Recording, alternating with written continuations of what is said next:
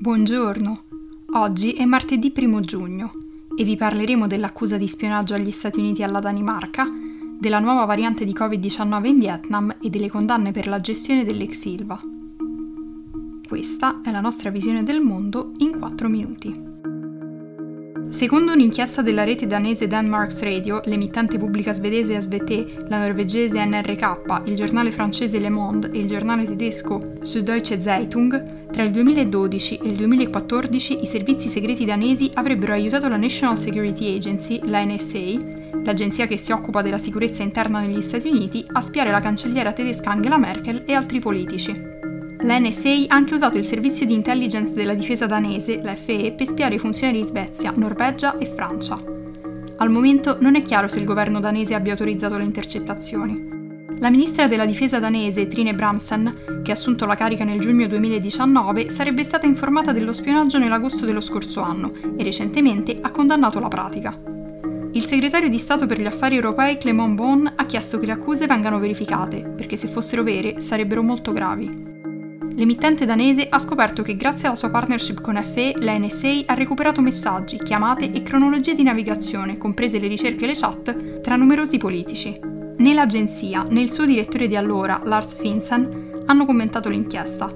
Finsen e altri tre funzionari dell'FE sono stati sospesi l'anno scorso da un consiglio di sorveglianza indipendente a seguito di critiche e accuse di gravi illeciti derivati da un'indagine interna iniziata nel 2015.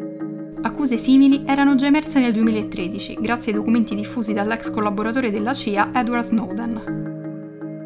Parlando invece di coronavirus, in Vietnam è stata scoperta una nuova variante di Covid-19 che combina le caratteristiche delle varianti identificate per la prima volta in India e nel Regno Unito ed è facilmente trasmissibile. La maggior parte dei nuovi casi sono stati individuati a Ho Chi Minh, la città più popolosa del paese, dove le autorità hanno annunciato una campagna di test di massa e un aumento delle restrizioni per contenere la diffusione dei contagi. Inizialmente il Vietnam è stato uno dei paesi che hanno gestito la pandemia nel modo migliore, con un numero di infezioni e di decessi estremamente basso. Da circa un mese ormai le persone contagiate sono arrivate a 7.000 e i morti a 47. La campagna vaccinale sta procedendo a rilento e solo un milione su 96 milioni di abitanti ha ricevuto la prima dose. Infine, la Corte d'Assise di Taranto ha emesso le sentenze di primo grado del processo sulle irregolarità nel controllo ambientale dello stabilimento dell'ex Ilva di Taranto. In tutto sono stati processati 47 indagati tra persone e società, tra cui Fabio e Nicola Riva, ex proprietari e amministratori dell'azienda.